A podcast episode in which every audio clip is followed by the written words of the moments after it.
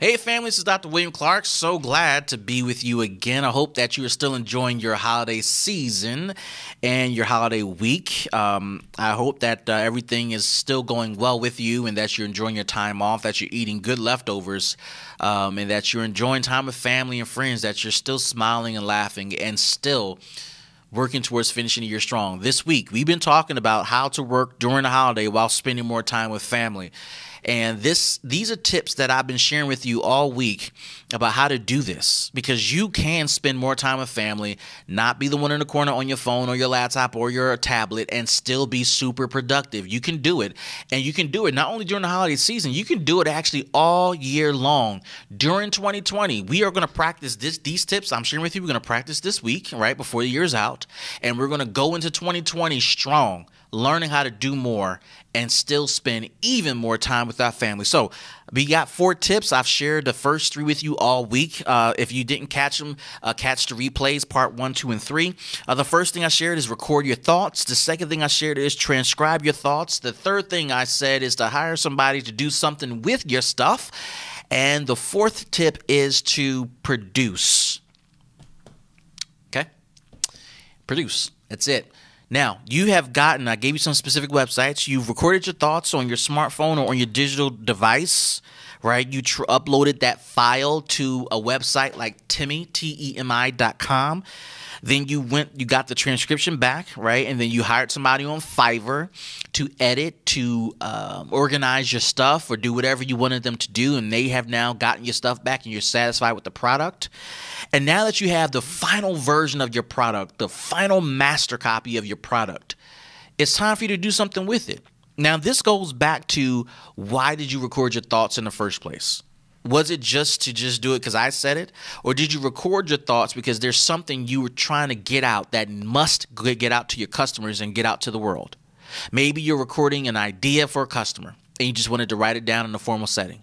Maybe you're recording uh, a presentation. Maybe you recorded a book chapter. Maybe you're recording uh, ideas for your own business now that you got the finished product down and it's in the format you prefer, it's it's cleaned up, it's in good English, all the gram- grammatical errors are, wrong, are gone from your transcription, all the periods in the right places.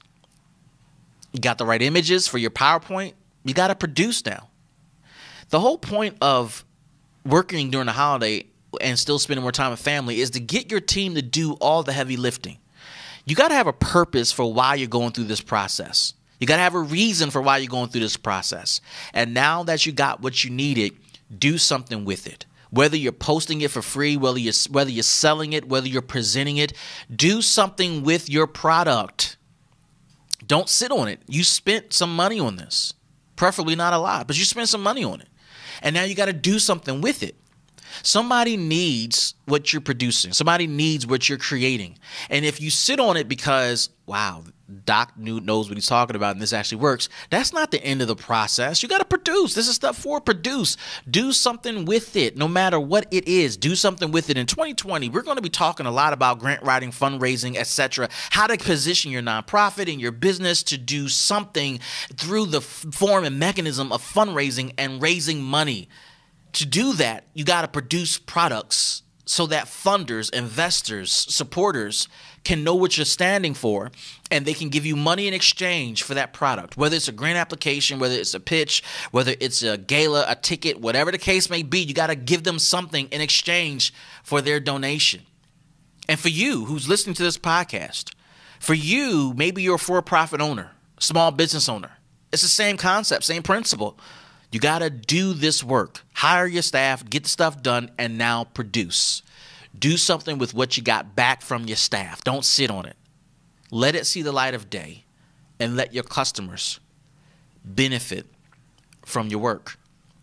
When you put all these tips together, right? Record, transcribe, upload, and produce, you will have realized that you spent all week with your family a lot of time with your family, more time than they've ever had with you, and you were still super uber productive in the same t- at the same time. That feeling of knowing that you didn't short your family and you didn't short your business is liberating. It's freeing. And I challenge you to not only do this for the rest of your vacation during the holiday season, but I challenge you to do this all 2020. Work while spending more time with family. Work while on vacation.